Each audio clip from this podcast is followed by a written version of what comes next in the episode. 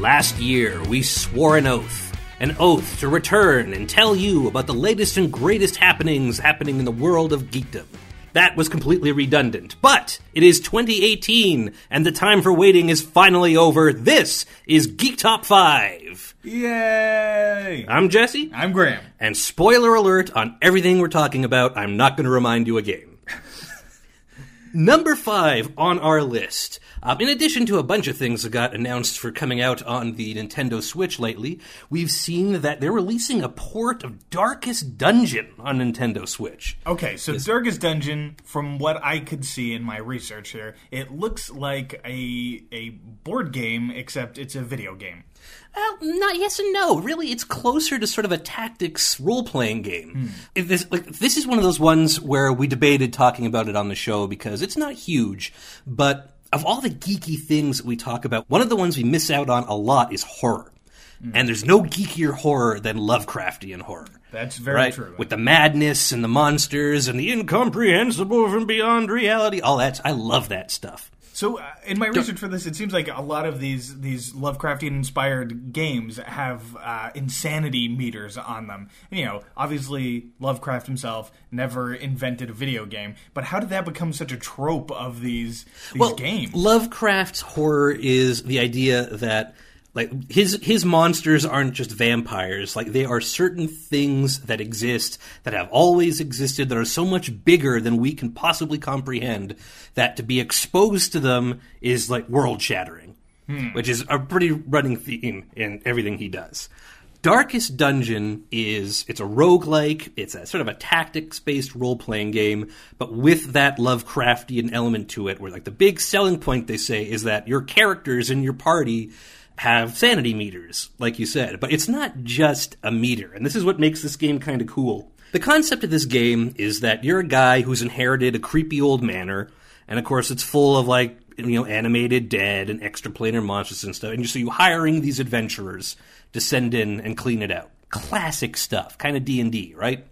In any other game, though, you'd get like either the nameless knight and the nameless archer and the nameless wizard, and they'd go in and numbers would fly at each other and it, or whatever, or it would be the team of heroes, you know, the Buffy team. right. This is midway between the two because you get all these characters and they come from like different classes. So you have the melee guy or the ranged guy or the spellcaster or whatever. But as you go through the dungeon, just this stuff weighs on these characters. So things happen to them that assign status attributes to the character and not just like poison, you know, or blinded, but things like I have a character who became a masochist. Um, he was in like his stress meter was high, which means he was susceptible to stuff, and he just kept getting wailed on. And he developed the masochist, which in terms of the in terms of gameplay means that he would refuse healing. You could not heal this character in the middle of a dungeon. And my understanding is once they're dead, they're dead. Once oh, once they're dead, they're dead. So this game, I mean, that's just one example of a bunch of stuff they do in this game where every decision you make is tense. It's it's just it sounds kind of like a lousy pitch, but it's so much fun and it's a great way to encompass that Lovecraftian sense of like nothing we're doing is safe. There's no good way out of this. At a basic one is as you explore these dungeons, like before you go in, you spend money on provisions, food, weapons, and torches. So you have a torch going, and the brighter the light of the torch, the weaker the enemies are. They don't like light. Hmm. But you only have so many torches, and the dungeon keeps going, and you're like, well, it's not that dark. And I really need to ration the light, so I'm just going to go one more room before lighting the new torch. But then maybe you go the opposite. You go, I'm just going to keep blazing torches forever, and then you run out of torches halfway through, and now it's pitch black. Like, Can you can you keep playing when it's pitch black? yeah, but you'll get wiped out mm. pretty pretty quickly. the The point is, this game makes every decision you make sort of like a I don't know, and it's just it's it's a lot of fun in that roguelike challenging sense, and it's a really great way to meta that feeling that you get from Lovecraft horror, where stuff is just out of your control. And it's it's sort of procedurally generated, right? So no two playthroughs are going to be the same. There's a lot Absolutely not. Replayability. Yep, new new corridors, new rooms, new arrangements of enemies. So this game originally came out in 2016, and now it's getting ported to the Switch. What's significant about it coming to the Switch? Like, what makes that uh, something newsworthy. Well, on a personal level, it's because it's made by two good Canadian boys from Aw, very BC, nice. so that's lovely. uh, but also, it's just like you know, indie titles come and go, and Nintendo especially has a weird history with indie games. Um, they tend to be a very closed garden. Yeah, especially you know, especially since the Wii, I would say, or maybe even GameCube. They've it's you, the main titles that you play on Nintendo systems tend to be the Nintendo games. Right. Now, since the Switch came out, they've really been sort of trying to appeal to that demographic, and we've seen a lot of weird stuff. Some just direct ports of like Neo Geo games and stuff. But the kind of indie game that this game represents is very much the PC indie crowd. It's like this, like these are two guys, um, Chris Bourassa and Tyler Sigman. They, they created a studio called Red Hook Studios, which is also a Lovecraft reference, by the way, the Red Hook horror. But like it's just two guys who made a game and they released it in early access on Steam, you know, and they raised enough money through that and like, like they sort of got their dream project out there and it's good and it worked and it's pretty well critically reviewed, but that's the sort of thing that, that can happen on a computer, you know? Like Yeah. they just submit it through Steam and you're good. It's unusual for like a personal sort of you know dream project like that to hit a console release. You know, a company like uh, something like PlayStation or Xbox, most of their games come from these huge AAA billion dollar studios. Like most of them are EA. Let's face it. I feel like they've gotten better at it now that they've got their own sort of personalized digital stores, so it's not all reliant on on a physical copy. Like I don't know, does would do you think a game like this would be able to sustain a physical release? Probably not, but who needs one? Right. Yeah. In this day Like, and age. yeah, in this day and age, everybody's downloading everything, and I don't think anybody minds seeing the brick and mortar stores just close up. I mind, but I mean, some of the stores anyway. Mm-hmm. In any case, Darkest Dungeon, it's out next week on the Switch. If you don't have a Switch, it's been out on PC for a while and it's a good price. And if you're into that kind of horror, it's phenomenal. This game has this fantastic narrator who is constantly doing these over the top remarks about how your party is doing. I was reading about it, and I think it's uh, they he. Uh, did audiobooks of some Lovecraft stuff, and they hired him because of that to do their trailer. And then we're like, we need him for the actual game. Oh, it's perfect. There's you're in the shop, like d- doing the provisions, and I had to write this one down because I love it. But like, this is right out of a 1920s Lovecraft novel. So you're buying the torches and the food, and he says, I guess to no one, the cost of preparedness measured now in gold, later in blood. Pretty solid. Pretty solid. That's what you're getting from this game. It's a great tactics game. It's a great role playing game. Absolutely try it out. I'm buying it for the Switch next week. Number four on the list, the the open beta for Final Fantasy Dissidia NT is available on the PlayStation Network today. So I'm not uh, terribly well versed in Final Fantasy or or Japanese RPGs in general. So I tried researching this and I almost went cross-eyed. So I'm gonna try and just like lead you on this one. So uh, it it's it seems to have like every Final Fantasy protagonist and they're working together. Is that what's happening here? It's Story wise, sure. Right. The Dissidia games, they, the original one came out for PSP in 2009, and they had a sort of sequel in 2011. The re- remarkably titled Dissidia Final Fantasy 012 Duodecim. Ah, you know, rolls off the tongue. Yeah, this is this is Square Enix all over. God forbid they just come up with a title. It's a 3D fighting game. So if you think in terms like Street Fighter or Marvel mm-hmm. versus Capcom, but in a 3D environment, which you don't see much these days, and it's a mascot fighter. It's all these like all the lead characters and all the lead villains from Final Fantasy games, and it's let's see who would win in a fight. You know, Sephiroth or Squall. Or Kefka, or Ultimecia, or like whoever these. So how far back do do we go for these? Right to? Final Fantasy One. Wow. right to the first game. That's where they have Garland in there, who became Chaos, who became the boss of the original Final Fantasy game, and the Warrior of Light, who's the nameless fighter, hmm. because you named the characters back then, because there was no room for a story in 8 bit. So is Dissidia a separate game? The okay, so Dissidia and that ridiculously titled sequel came out for the PSP, uh, 2009, 2011. Did fairly well for mobile titles. Like was well received, made money. Nothing happened for a while, but they released an arcade game in 2015 that sort of took that concept and expanded on it. That arcade game was built on PS4 hardware. So we all knew this was happening someday. What we're getting now is the home console version of that arcade experience. Okay. So, yes, I guess you could say Dissidia is like the sub franchise title of the fighting games of Final Fantasy. So they always have Final Fantasy characters in them. Yes. Okay. Interesting. So, w- one of the things I find sort of intriguing about this from an outsider perspective is that the Final Fantasy games, one of the, the hooks of them was that each one was its own individual thing. There were certain tropes or, or items that carried on and certain fighting styles that carried on, but it was always a new story, a new world, and there was very little overlap between them. This seems to break that mold by bringing everyone together. It does. And to be fair, like especially compared to other fighting games, the classic Dissidia games and PSP were very story driven. We're talking hours of dialogue and cutscene. It's an old trope for these kind of games. It's like, you know, like all these characters are summoned from their separate dimensions together into this new dimension and meet each other for the first time. Like it's kind of an eye roll, but we've seen this before in video games and comic books. Um, that being said, I don't want to discount it because a big part of what happened in Dissidia is that they present you with a very basic, like, so there's, you know, this person who's summoning all the good guys to fight for the good side, and the bad guy who's summoning all the bad guys to fight for the bad side. But in very traditional Japanese RPG, like, it turns out it's much bigger than that. There's layers and layers to the story, and right at the end, you find out it's a direct sequel to Final Fantasy One. Hmm. Or it carry, it's that story carried forward which was it's, it's, which is a really cool reveal. The last shot at the end of the credits is all the characters go back to their their home dimensions or whatever, except for the guy from Final Fantasy One who turns around and walks up this hill. And as the camera pans out, you realize it's the splash screen from the first Final Fantasy. And it was there all along, and like all these pieces come together. It's really cool. So this new version, the beta's out now, so you can try it. It's a little different from the older games. It's three on three instead of one versus one which is interesting. It's like a Marvel vs. Capcom style.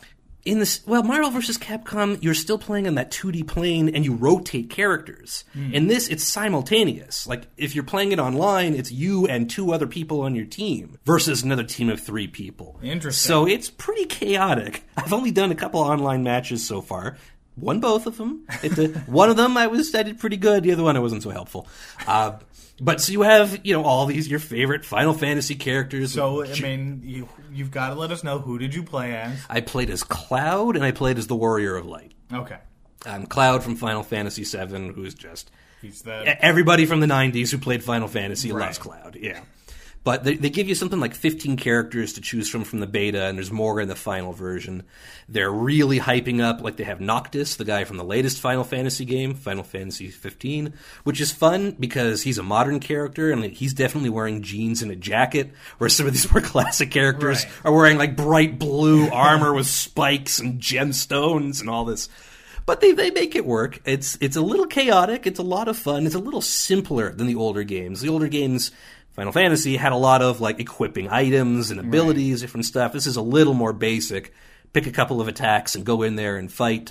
But to classic Final Fantasy tunes and classic Final Fantasy environments, the classic Final Fantasy characters, it's a lot of fun. very cool. The beta is available now on PSN. You should check it out. Uh, the full game comes out January 30th.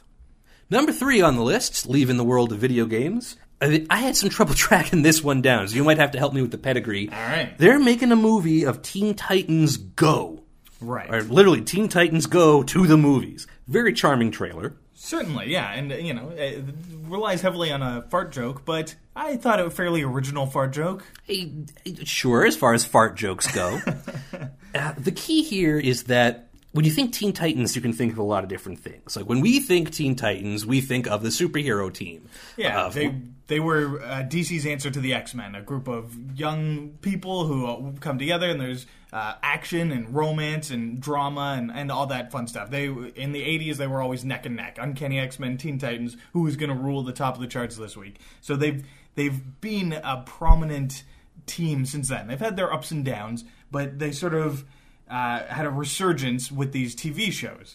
So it started with Teen Titans, and I believe that came out in, in uh, 2011, and it was a, a cartoon series with these same characters. We've got Robin, uh, Cyborg, Beast Boy, Raven, and Starfire. and it was uh, an action show. It had sort of an anime flavor to it, and it lasted a couple years. And then they decided to shut it down. They gave it its own special last movie, and then sort of relaunch it as Teen Titans Go. It's the same characters, the same voice actors, even, except it's wacky, off the wall, completely fourth wall breaking comedy. Yeah, like I got a real Warner Brothers vibe from it. Like, this, like or if, that Looney Tunes or Tiny Toons Yeah. even might be a better way to like, Definitely. the demo for this show is very young and has a lot of energy. I watched a couple of eleven, like, because they're div- they're that thing where you divide the cartoon in twos, or Yeah. eleven minutes each. I watched a couple of those and I was exhausted after. I, I enjoy it. I find it. I, I can see how it would be fun for kids, but there's a lot of humor in there for adults as well. Uh, from what I've seen, I mean, it also helps that I'm a sucker for comic book stuff, so I'll, I'll watch any of this stuff. But uh, it's it's it's got its own following, but there's also this online community that has a backlash against it because they love the original and they feel like this is some sort of perversion of their childhood as as the standing. I mean, it is very different. The classic Teen Titans cartoon, I feel like, is a lot closer to sort of the '90s Warner Brothers Batman cartoon. Like it could get a little grimdark, not Yeah. not compared to what we have today, but Right. you know, with Slade and stuff, and what's what's Raven's father god demon Targon? Oh, Well, yeah, Torgon. and he's he's he's literally a demon, and there's like all this uh, drama and, and tension between them because you know she's trying to be a superhero, and meanwhile she's the spawn of the devil. yeah, and uh, that doesn't come up so much in this yeah, version. in the cartoon version, she's just sort of like a, a sullen goth teen character. But the way teens are portrayed when they're meant to appeal to preteens. Like you see Right. this on TV before. Like these are silly people doing silly things. The, the like the flavor of the week isn't what supervillain they're fighting, but it might be like Beast Boy feels bad because he's not as smart as the other team members, and they try to cheer him up. Like, yeah, it's that kind of plot. Or, or like you know, Beast Boy needs to get more Pop Tarts, and it's like somehow they fill an 11 minute episode with the hijinks related with, to getting these Pop Tarts, and it's you know, Cyborg has become this member of the Justice League in the comics and and now in the movies, and he's this sad guy who's half cyborg. He's got like this sort of RoboCop thing going on. But on this show, he and, and Beast Boy are high fiving and playing video games all the time, and this is like this is the cyborg that kids are growing up with. And if you see if that's your favorite character on the cartoon, and you see this mangled half man in the the movies, it could be a little jarring. So they decided to make a movie out of this. Um, and to be fair, I mean, it's probably not fair to lump it in the same category as like the Snyderverse stuff. It's clearly a very different demographic, a very different intent. And it's a cartoon. But I mean, you can make cool cartoons. We're talking about one a little bit later. Yes, yes. But this is a this is meant for parents to take their four year olds to the theater. And you know, and, and I guess keep the parents busy while you know while the kids are enjoying the movie. It'll be very interesting to see how they translate the sort of 11 minute ADD version of it into an hour. or That's exactly what I'm wondering. Like it's 11 minutes of nonstop hijinks and wackiness, and then they cut it and go to the next plot line because that's all they got. How much? Like you have to fill at least 90 minutes. I feel like in the theater to make that ticket price worthwhile, right? Okay, yeah. So then, is it just going to be like six episodes of this, or That's a really good question. I mean, we- we don't get much info from the, the trailer.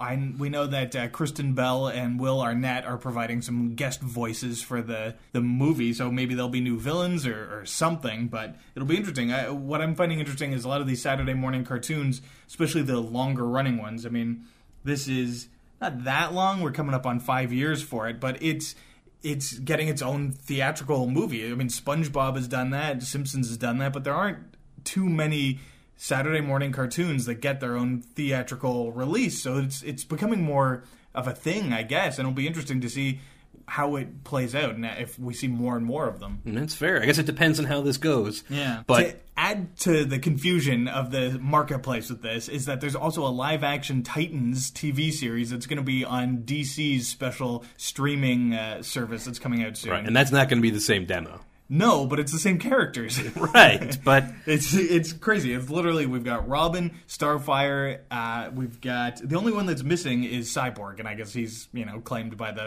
m- movies. yeah, by the by the main movies, I guess. Yeah. But so it's uh, it's we're living in a Titans world apparently. Teen Titans Go, the movie. Uh, we'll see it. I guess I don't know if Rex will be old enough for you to take him to see it, but Probably not. but we'll see it soon. Number two on the list, uh, jumping back in time just a little bit because we had to take our Christmas break, uh, but Netflix's Bright, which is just such a terrible title for the thing was released uh, to weird responses, uh, critically panned.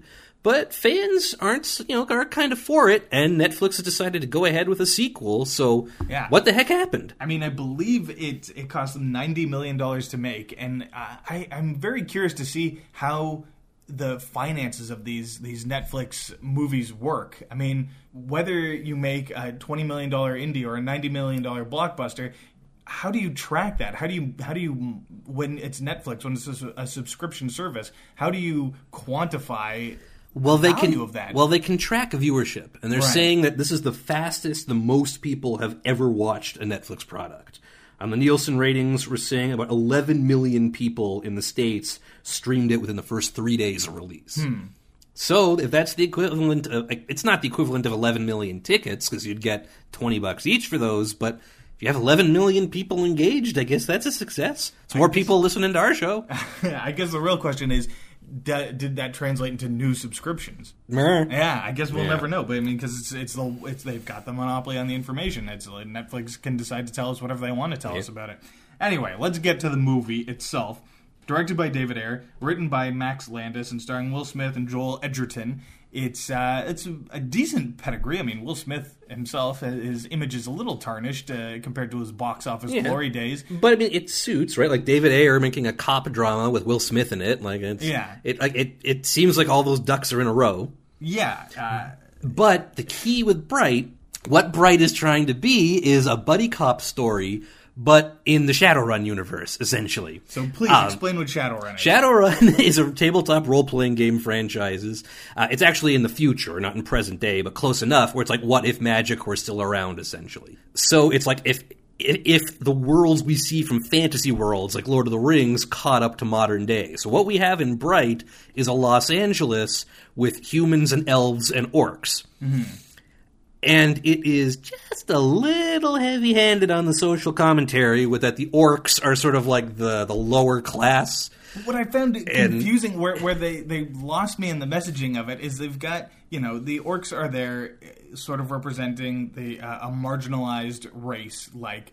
Uh, uh, like the minorities in certain areas of, of Los Angeles and America in general, but those minorities are also in the movie, so it's not like I don't know. Is, uh, the allegory was lost on me a little. i bit. guess if you have other species to make like if you have orcs then you know, at least someone who's a different color than you it's not as big a deal I, I But- don't know. I mean, that's the thing. Like the social messaging in this, I found so confusing. so because it was so clumsily done. Right. Um, it's all about so Will Smith is a, a human cop, and he's has the first orc cop as a partner.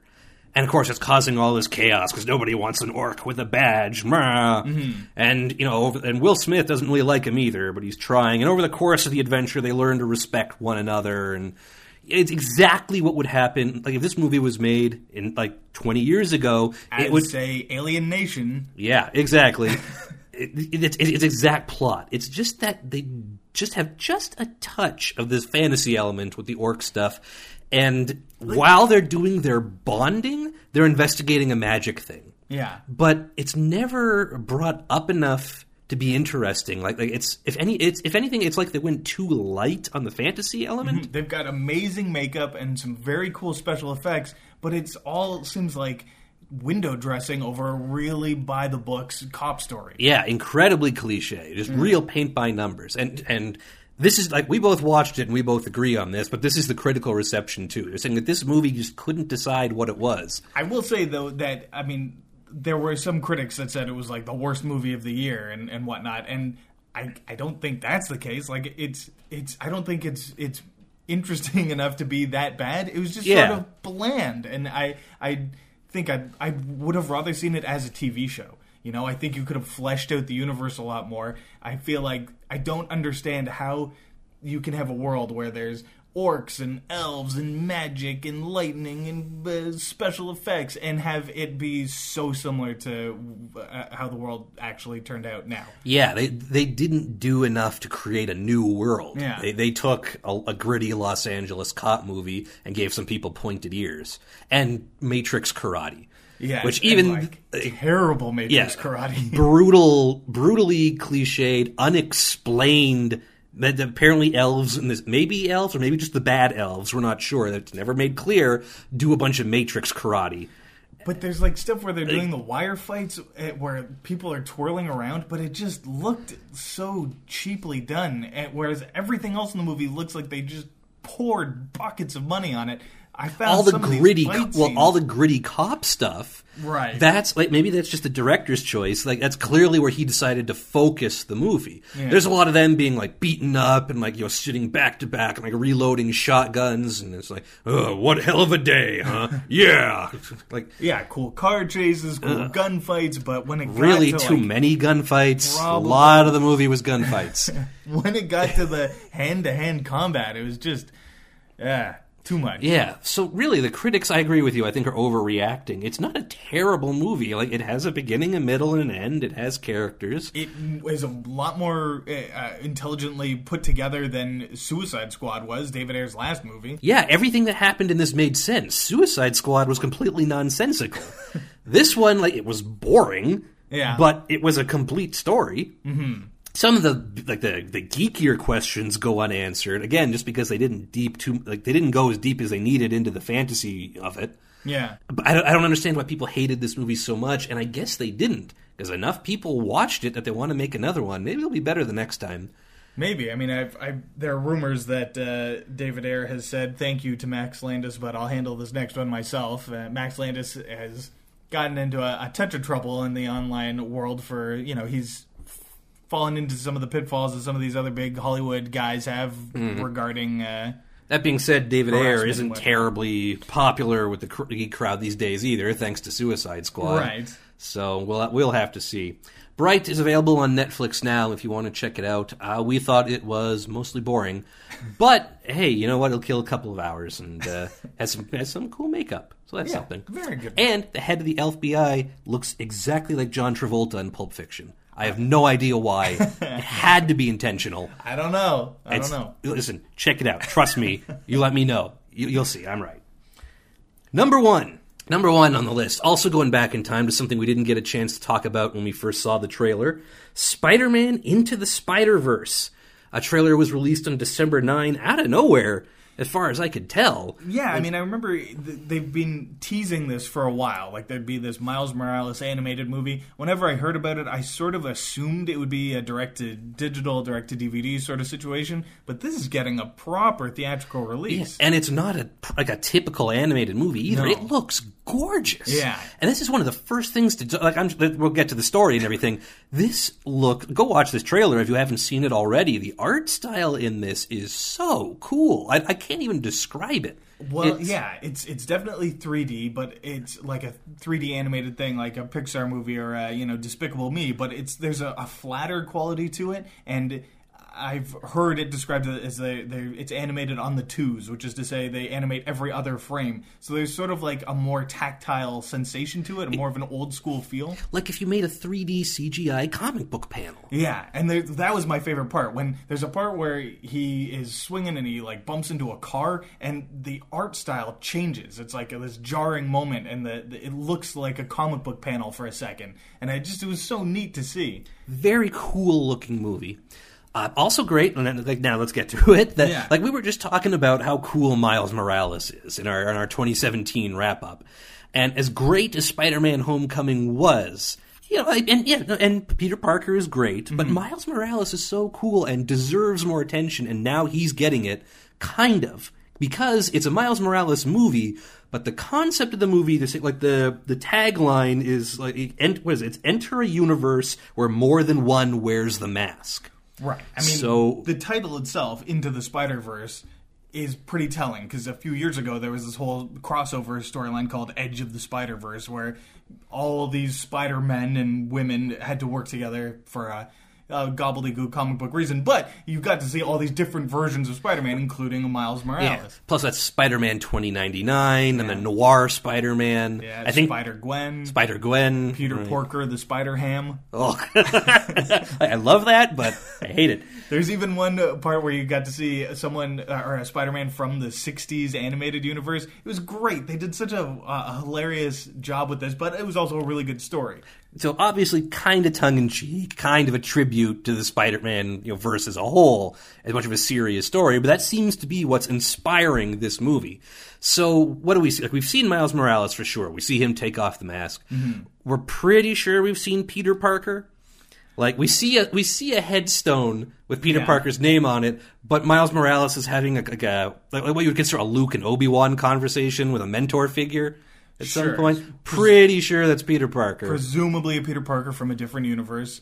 I believe the the main. Well, it was, I, I have a feeling we're going to see this movie through Miles Morales' eyes, and they're going to follow the storyline of the Ultimate Universe, where he takes over the Spider-Man mantle after the Ultimate Peter Parker dies, saving New York. Right. So it it's kind of cool that they're taking it that directly from the comics, uh, and I, I'm excited to see how it plays out. And they've they've got an interesting cast. You know, Shameik Moore plays Miles. Mahershala Ali, who uh, has been in a bunch of stuff recently. I think he won an Oscar a couple years ago for Moonlight. Uh, he's going to be the Prowler. He's Prowler is a he's a, a character, a complicated character. Let's leave it at All that. All right, that's fair. Liev Schreiber's been cast, but it's sort of a mystery role. We don't know who he'll be. And then uh, an interesting, a really interesting thing from the, the behind the scenes side of it is that the story, or maybe even the the scriptwriter of it, is going to be Alex Hirsch, who's best known as the creator of Gravity Falls, which Huh. is yeah, this cult cartoon series that uh, you know had quite those following. Look it up; it was a fun show. Yeah, shout out to regular repeating guest Shaggy Shanahan. He's Yeah, a big big- Gravity Falls aficionado. Um, yeah, it, so it's a cool story that we want to see, and it's being presented in a really cool way, and it's coming to theaters, like which means that they're going to be putting the effort into it. You know, sometimes those direct to DVD, like animated, like I think they, they, they cut a lot of corners. Yeah. because they figure no one's really going to see it. This is going to be a big deal, and that's super exciting. Mm-hmm. So that's our list for this week, and it's good to be back. Uh, we'll be right back with our special guest segment, so please stay tuned.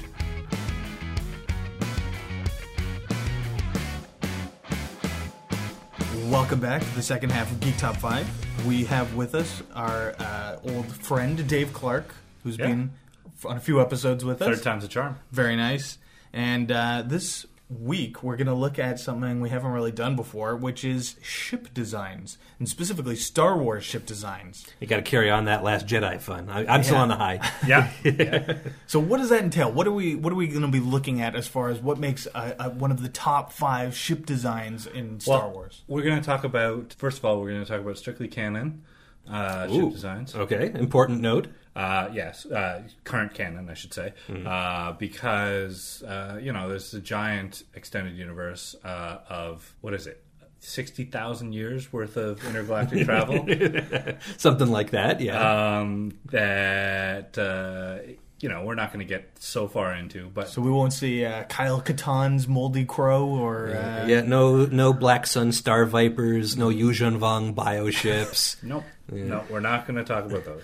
But my point is, is that we're going to uh, we're going to talk about uh, current e, uh, canon, and we're going to talk about what we like, either aesthetically or technically, or uh, I mean, what other aspects are there of ship design? Um, I mean, probably not the actual science behind how effective the ship is, because it is Star Wars. yeah, their science is pretty iffy. yeah, Yeah. The less we talk about it, the better. Yes, but uh, we are going to talk about definitely aesthetics. I'm sure we'll t- talk about uh, how they perform, and I bet we'll talk about individual examples of some of these ships, and maybe even a couple of ships that some people think should be on this list. And I'll tell you why that I didn't put them on this list once we get there.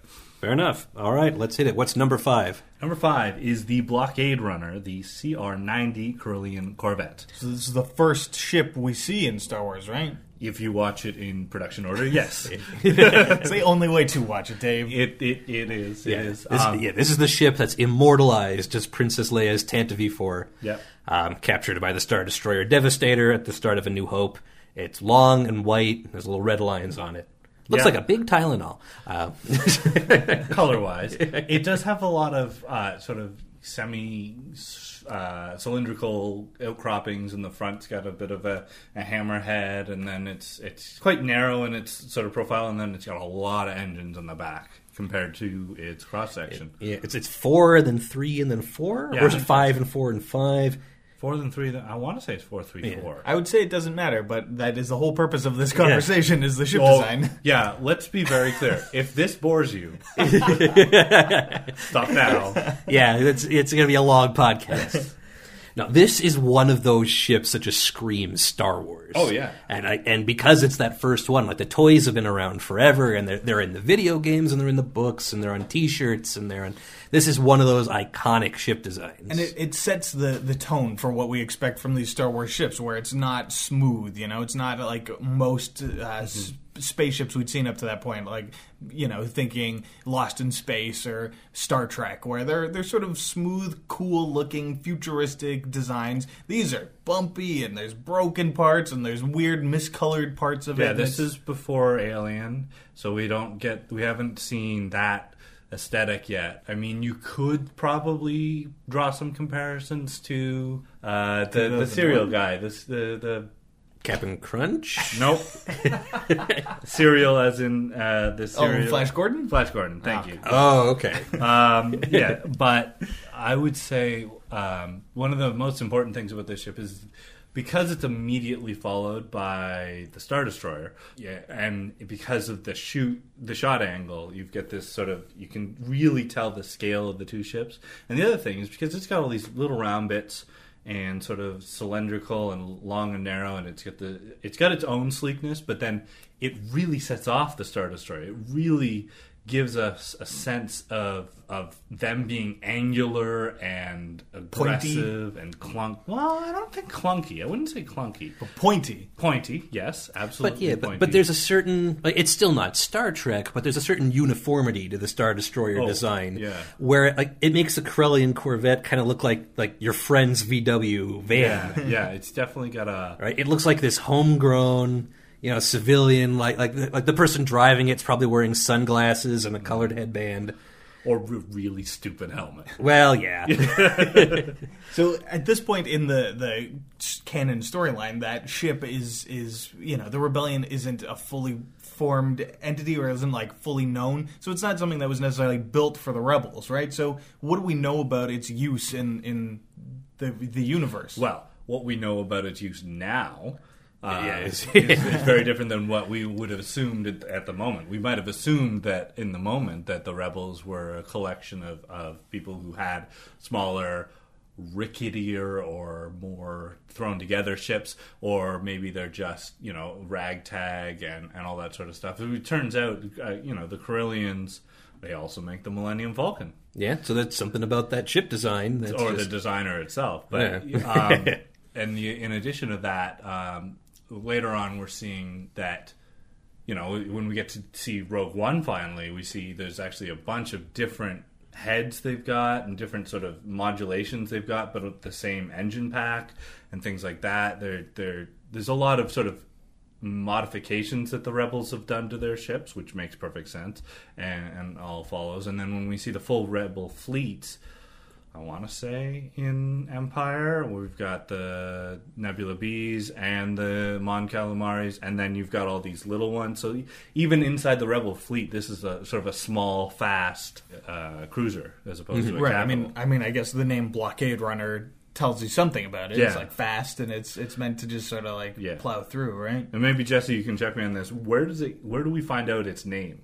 It the term blockade runner comes from other sources. Right. Um, they don't give us much information. I don't think anyone ever says Corellian Corvette. Nope. The closest we get in Hope is, is this is a consular ship on a diplomatic mission, and we don't really hear anything else about it.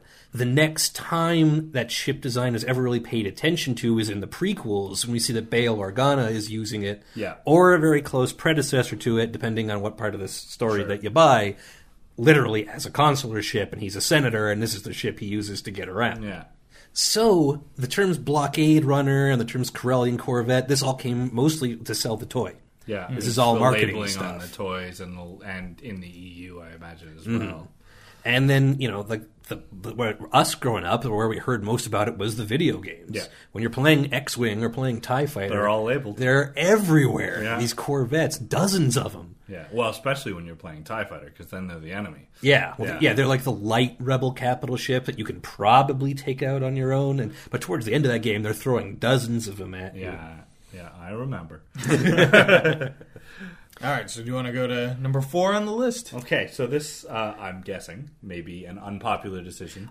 Not necessarily unpopular. I was surprised. I never even considered it. Right. So the Separatists' uh, droid landing ship, or the Trade Federation droid landing ship, depending on whether you're watching Clone Wars or a prequel movie, is a well. Let's see. It's got a sort of a body, and then it's got so four large, wide wings. Very dragonfly kind of. Look. Yeah, uh, but without extending. So it's the whole body is the full length of the wings. There's no front or back in addition to that. And what I think really struck me about it is is that it's clearly a landing ship. It, they're landing the droids, and then when they do open up the front, the way the droids are unpacked is probably my second favorite moment of my least favorite Star Wars movie. okay. Uh, So wh- which one does it first appear in? Is it in Phantom. two? This is Phantom Menace Oh, it's Phantom in the Menace. first one. So they're Yeah. landing on Naboo. on Naboo. and they have the big bronze, like, like all the, it comes down and Right. splits open in the front. So all and then the, the droids are loaded out, Yeah, and they're- it, you know, in a, in a similar way to uh, how the droids are being, or the the robots are being packed in iRobot in the movie. They're they're sort of all hanging, folded up, but they they the, it unloads in a very, I think, intelligently designed way. If you're thinking about what the most efficient way to pack droids in is, but it's it's it's an intimidating ship. Its width and it's sort of yeah the way the wings are, are arranged and the the whole thing is very intimidating and it's you know I think it was well presented to be intimidating you know and yeah, see, so, but this is what got me is that like like the Corellian Corvette like is part of the meta. Yeah. there's like I've seen Puzz 3D Corellian Sure, Corvettes. sure. The Separatist landing ship. I mean, like the only t- I, I can think of the one we see in Phantom Menace, and then in the Genndy Tarta Tartakovsky. the Clone Wars. The clo- and- but in the the non-canon animated Clone Wars cartoon, Yeah. you see them landing, and like there's a cool scene where Yoda smashes them together in midair. Besides that, I- I guess they're in the Clone Wars cart, like the actual Clone Wars are. cartoon as They- well. They actually spent a lot of time with them in the Clone Wars cartoon, which is where I was sort of watching them and saying, you know what, this is it's actually it's a unique design. A lot of ships. Do you think Star- it, Do you think it works better in a cartoon?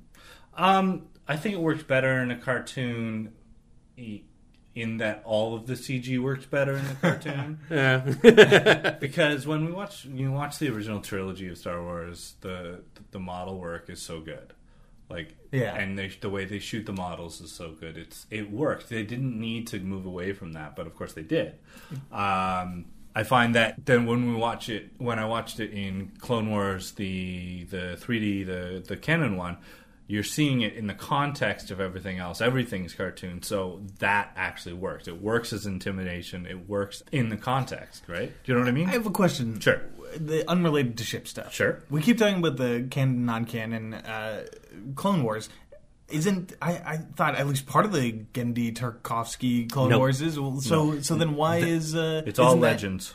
But isn't I thought the the whole point of that series was to explain why General Grievous had a breathing problem. Okay, no, that's not the whole point of the series. It does come up there, but no, that's not it anymore. I- Anyway, anyway, conversation for another time. we've had this conversation. We all have. Yeah. No, but yeah, it just it's just it just occurred like the the landing ship to me doesn't scream Star Wars, but you make good points. It's a Yeah. it's a unique design. It's a cool idea. Yeah. For how to and if you had a bunch of foldable robots to hang in a coat hanger somewhere, like that is a cool, convenient way to get them places. But unlike a lot of stuff in Star Wars, it it like the idea is uh, everything gets repurposed. You know, Sure. pieces from things get reattached to that. This has one purpose and one purpose only. And when they switch out from robots to stormtroopers, you can't fold a bunch of stormtroopers up into this. Well, thing. they don't really f- switch out from robots to stormtroopers. They switch out from clone troopers to stormtroopers. Okay, Yeah, so- the droids are the droids. They're Yeah, always right. the droids. But- it- and I mean, arguably, this is one of the many reasons why the prequels aren't as fun.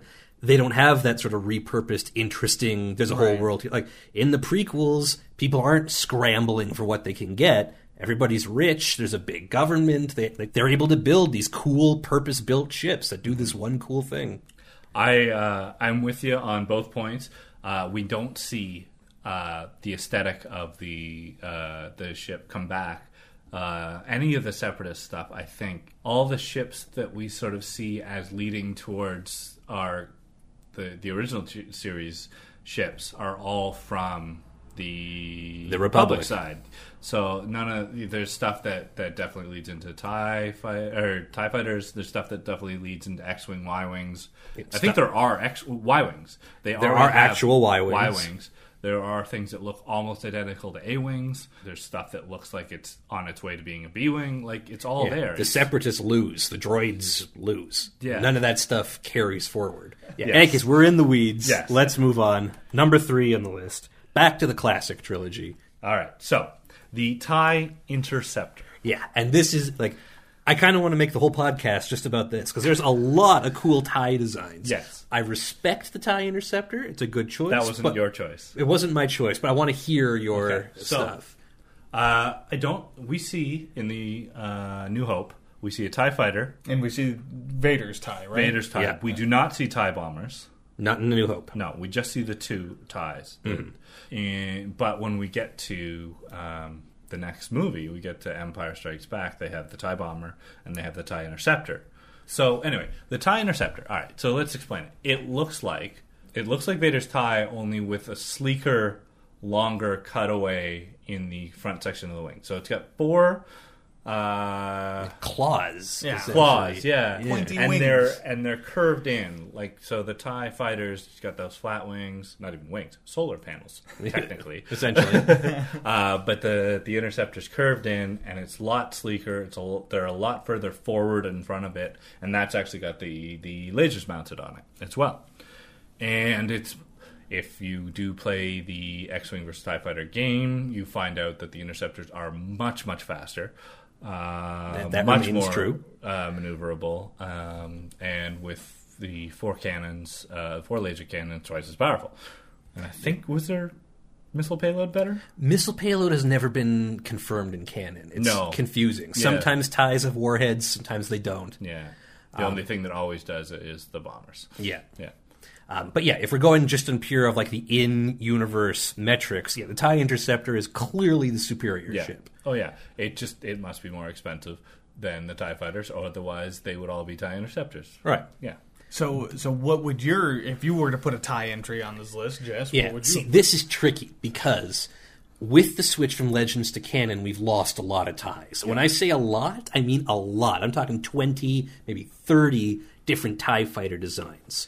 A lot of them were That- slight variations, were rather than full variations. But Eh, some of them were pretty goofy. yeah, oh for sure. But there's a lot of cool, like the TIE Droid one, or the, Yeah. the TIE X stuff from the XVT games. Are those the but- one? No, the Reaper is the one that's got one wing on its top, Um, which is a stupid look. The, the Reaper is the equivalent of the U Wing we see in Rogue One. It's Yeah. a troop lander. yeah, Um, for coolest canon TIE fighter design, I would have gone with the TIE Striker from Rogue One, the Atmosphere one. Oh, which is Oh, it has sort of the two wings canted, like it looks like it could actually fly. yeah. which is a rare thing for a tie design. Yeah. Or it would have gone with a tie defender, which is canon again. They didn't give that shit Right, up. it's in Rebels. It's in Rebels. It's a big part of Rebels. It's a big plot point. Because it's a new. It's the new. It's the new cool tie fighter, but it's got this really neat design. It does. It's uh, it's, it's got like it's three, right? Yeah, it's, it's a like it's tri. like something coming up like directly out of the head, and then from like either side of the chin. So, what's the special thing about the Kinda. defender? The tie defender is like like like, in the story, the Tie fighters are cheap, mass-produced ships. Like they are like their their quantity over quality. The Tie defender is going the other way. They're saying, well, what happens if we took all this money and build a small group of these really awesome ships? So in the, like even in the canon, this thing is fast and heavily armed and has all these cool different tools. It and have shields? and it shields, hyperdrive. Again, mm. I don't know how much detail we want to get into for the Star Wars geeks. Like in the old Legends universe, the Tie Defender was OP. It was broken. oh yeah, for sure. When you Yeah. were playing it in X-wing versus Tie Fighter, or was it in Tie In TIE Fighter, it's a god ship. It's Yeah. faster, it's heavily armed, it's got lasers and cannons and warheads, it's, it's invincible, it turns in a dime. In XVT, they dumbed it down a little, but it was still a cool ship. balanced. Yeah. In the new canon, we see that it's generally how they show it is they show it like just outperforming X Wings. Right. Yeah. So it does everything an X Wing does, but a little bit better. Yeah. Whereas the Interceptor is faster and more maneuverable than the X-wings, but does still doesn't have shields, and it still blows up Yeah. immediately. Still made out of paper, Yeah. essentially. Yeah, but quick and nimble. You like that, man. I did, but like most the, the, the more pointiness of it is also that's cool too. that's the thing that really struck me. The thing that was my favorite about the Interceptor is the aesthetic. Is absolutely the look of the thing. it's a cool looking It's a ship. cool looking ship. All Which right. I have to feel like, uh based on your description, I sort of vaguely remember it. The the three wing Tie Fighter, uh, not really doing it for me as far as You the think defender it's a little goofy? A little goofy. Yeah. I like it, but I can see what you're saying. The knife look to it, Yeah, the yeah, yeah. Interceptor. That thing looks mean. I don't want that thing coming after me. Kylo's ship, Kylo's Yeah, Interceptor. the, the, the silencer borrows a lot from the Yeah, Interceptor. it's a lot like it's it's sleek. It's even more exaggerated. It's length Yeah. and, and sleekness, but I assume it is rigged out with shields at least. oh, yeah. Yeah, it's, Anyway. it's a full suite. Okay. Anyway, let's move on. Number two. The classic, the uh, the Imperial Star Destroyer, The second ship we see. the second Yeah. ship we see, gigantic, 1,600 meters long. Right? Which is longer than the Enterprise, if we're counting. It, it, it, we can double back to that because there, there are problems with this, but we'll come back to that. Absolutely. Yeah. Um, it is triangular, uh, almost um, in its sort of top-down view. Um, it's got a lot of triangle looks in its uh, profile as well. The bridge with the two shield generators and three giant engines on the back, It's a- on the bottom. It's another iconic Star Wars design. Oh, There's absolutely. something really cool about the hanger on the bottom. How like the Tie Fighters lower out of it and then go spinning off. Oh, it's so cool. It, it helps something about it, like because it's not the way you sort of figure. It makes it look bad, like a bad guy ship. Yeah. because it does. It doesn't quite make sense, but it's cool. Yeah. Like a lot of things in Star Wars. Well, yeah. What the bridges, all of the bridges on the Star Destroyers and the any of the, the Republic Star Destroyers, although they don't call them that, um, but they the Republic has Star Destroyers, but they still have the same thing. They've got these bridges on top that are like totally exposed. Super exposed. Right beside the shield generators, which might as well have targets painted on them. Yeah. They're so obviously like shoot me, shoot Okay, me. I understand if you have to have your shield generators out, but still, bridge. If you've got a, you're going to build a weak point to the ship. Don't build it on the outside. anyway, it looks awesome. It's intimidating. It's um, classic. Like you think of evil ship, and you just you, it just works. And there's a reason, I guess, that it, it's. sort of like- I think of all the ships in Star Wars, it's the one that is so prominent between three trilogies. Um, I guess Phantom Menace is the only Star Wars movie where you don't see, you know, a Star Destroyer looking Yeah. ship. But at the end of Attack of the Clones, we see the Republics like their first ships like that, the Acclamators on the ground. And then they get the, the the the ones with the red stripe. The Venators are the big ones in the Clone Wars cartoon. Yeah. And then in Revenge of the Sith. Then you have the Imperial ones throughout the classic trilogy. Yeah. Still sort of two different ships, because, like just to justify that the fact that they changed the model between Yeah. the New Hope and Empire. Yeah. And then in the in Force Awakens, we see the First Order. First thing we see is their cool new Star Destroyer. Yeah. Did I did I drop out for a second, or did we not talk about the Super Star Destroyer from from Return of the Jedi? We haven't talked about the mean, Super come Star on. Destroyer. Empire, but yeah. Empire Strikes Oh, okay. Back. The, yeah. the Executor also the gi- again big look knife looking ship. but absurdly huge. Yeah. like Yeah. like we're we're meant to believe that Has it would have its own gravity, like well, you know. Yeah. things probably orbit it. well, y- y- Now, again, uh, and maybe this is the time to come back to that. The size of Star Wars ships is very confusing. We have numbers like this. Like we, like they've said officially, the Imperial One Star Destroyer, sixteen hundred meters long, but they, or exactly one mile. yeah, which is convenient. But they list the crew at something like forty thousand people. That's too many. Yeah, there's too many people to fit in there. And when you watch the movies and you see, like, okay, so an X-wing is one guy in it, Yeah. and that's what the X-wing looks, Looks like like. beside- the Star Destroyer. There's not room for forty thousand X-wings. No. like the sizes don't match up. So when you do the Star Wars versus Star Trek thing that we all do. How would the Enterprise fare against a Star Destroyer? Well, the Enterprise has room for a thousand people on board. Well, it has room for more than a thousand, but it's crewed by a Thousand. Sure. But the Star Destroyer apparently has room for 40,000 people on. it's but- a lot thicker. The Enterprise is a lot uh, hollower, thinner. Like it doesn't take up as much of the space. Sure, Like, yeah, but there's there's wiggle room, Sure. but not enough to accommodate that kind no, of no, stuff. no. Forty Yeah. is an absurd number that they just Yeah. somebody. If that's the case, then how many people are crewing the Super Star Destroyer? Yeah, too many. And how many Exactly. people are crewing the Death Star? Where are they getting all these people? It's a big galaxy. Well, but yeah. yeah, but it, yeah, it, the when you get down to that kind of size thing, you got to let some of that go. It does not line up. None of it makes any sense. The there's a climactic moment in the Battlefront 2 game where there's a star destroyer like in atmosphere, Sure. and your protagonist crashes her X-wing and like like onto the ship, and now she's running along the outside of the hull, Right. and she covers most of the distance, you know, in a few minutes. If, Well, I mean, if that ship They got to be cheats like that for for a video game. you know, a four minute mile is is is uh, Olympic territory, but you know it should be possible. I, I- it does, it's a bit of a stretch to me, Sure. but that even then, if you have to adjust the size to make room for the extra thirty nine thousand people, Yeah. Like either the ship is a lot longer or a lot taller than we're getting it credit looks, yeah. for, and it's not. So size wise, we just got to let some of that go. yeah. I also Well, are those official numbers uh, post uh, canon takeover? Those are canon numbers. All right.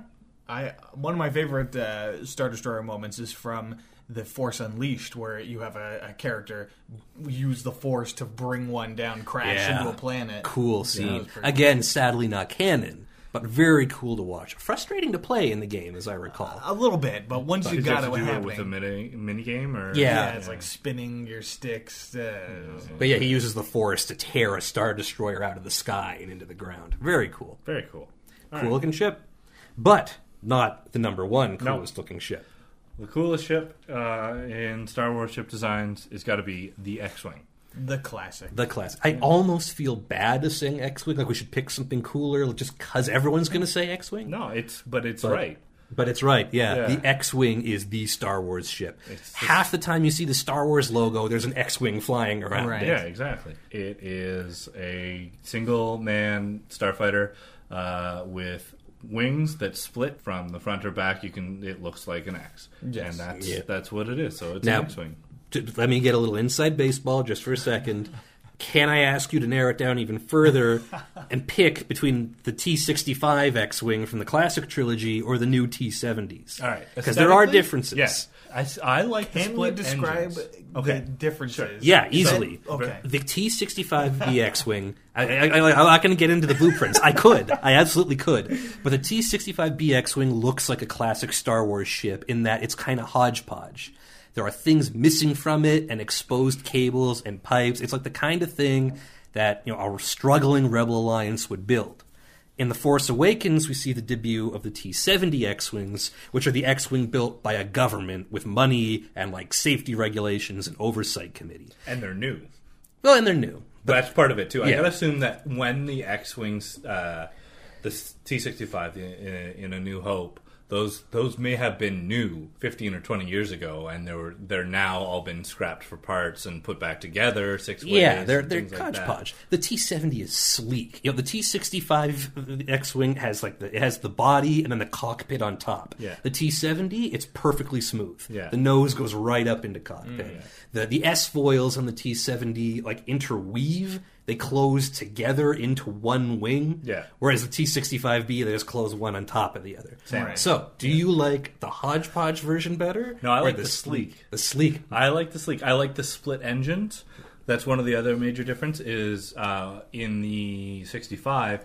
The uh, you have the four engines of the at the Yeah, one on wait, each wing, yeah, essentially. Right. one on each wing, and they're all cylindrical. In the this T70, you have what looks like when the S foils are closed, two cylindrical engines that split and they become semicircles on each wing, which uh, I like the look of as well. I also love the new- T seventy the X wing. I love the look of it. Like my like you know.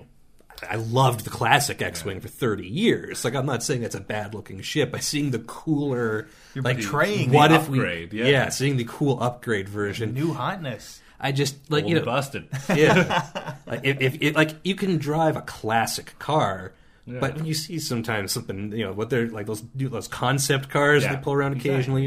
Ooh, Same idea. so smooth.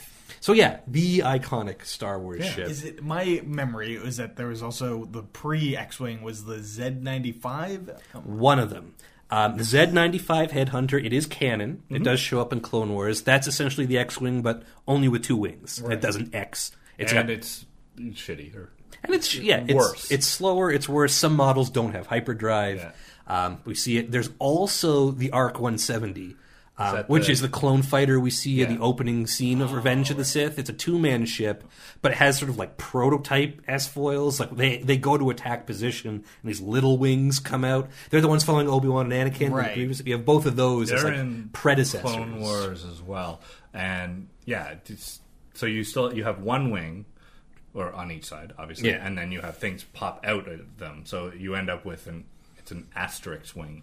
Yeah, that's a good way to Um, put it. It's a cool looking ship, but it's not. It's not. No, the X-wing. I I don't know if I can even put into words, but you know, set your S foils to attack position, and the wings just open. Mm-hmm. That is. Well, that's what I did when I played X Wing. I just hit that button. I'm going to close the wing. There's something about that as a, like get ready for battle thing Yeah. that's so. I don't want to use the word empowering because that's too strong. It's ridiculous Yeah. to say empowering, but yeah, when those wings open, it's yes, it's let's go. It's a it's, it's, go it's a thing you can do. Yeah. That is so great. All right, we should wrap up. Uh, I just want to give a, a, my own little honorable mention to the B wing. I have always had a soft spot for that Yeah. because it's got like as opposed to the the S fo- foils opening, it's like the whole thing is an S foil where you Yeah. know it normally was flies flat. flat. flat and then it And just goes spins tall open with into a. Uh, why they call a- it a B? yeah, I don't know, but it's it's a T. a lowercase T wing. Yeah. if you if you turn it in profile, it looks vaguely like like the, the side of a capital B. Sure, yeah. That that's where that is. Yeah. In the new canon, it's because it's short for blade wing. So Okay, interesting. So, uh, do what would you say would be the a grievous error in this list? What's missing? In I, I mean. I already said it. I love the Tie Defender. Like that's just. I mean, because I already said it. If I have to add one, I'll say I also really like the new Star Destroyer, the Resurgent. Sure, yeah. Um, I like the double hull with sort of like the, the Yeah. scaffolding in it. It's a cool. Like, I'm trying. I've been trying to find a good, cool model of that ship. That's a neat one. Um, the that one's really interesting. It felt when we got really close to it, it kind of felt like, oh, I don't know exactly where we are in this ship now. Um, it doesn't it doesn't seem as cohesive to me. I th- but I think it's intentional. Yeah, yeah, right? because they're the hodgepodge. Right. Although where they're getting the money to hollow out a planet. Well, we can get to that. too, Okay. yeah. Uh, and, and how about you, Dave? One one honorable mention. One honorable mention. Okay, well, um, let's keep it to the movies.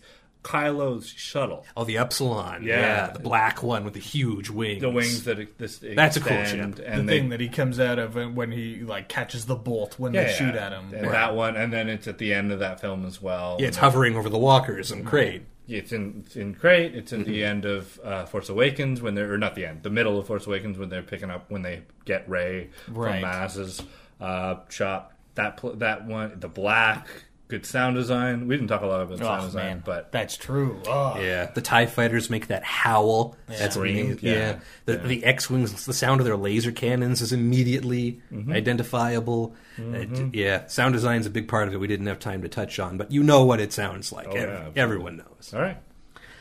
That was Geek Top 5's list of the coolest Star Wars ship designs. Thank you, Dave, for coming back and presenting us with that. Our pleasure. And giving us the opportunity to talk about more Star Wars. In addition to that, special thanks to our crew. A special thanks to Stella Simeonova, our webmaster, who's helping bringing all this to you, and to Jamie Reaume, our musician in chief. That's R E A U M E. You can find him on YouTube at Jamie Reaume Official, and be sure to check out his podcast, Originals and Covers and Beyond, on serious music geek stuff, stuff that we don't get to touch on. That's the place to get that. This has been Geek Top 5, and I mean, there's very little in the world I enjoy more than talking about Star Wars. So if you want to continue the discussion, please reach out to us with your famous ships. There's all kinds of cool ways you can get a hold of us. You can email us at geektop5 at gmail.com. You can always contact us on Facebook at facebook.com slash geektop5 or on Twitter at Geek Top 5, And you can also leave a review on iTunes or your podcatcher of choice. In the meantime, this has been Geek Top 5. We'll talk to you again in just a couple of weeks.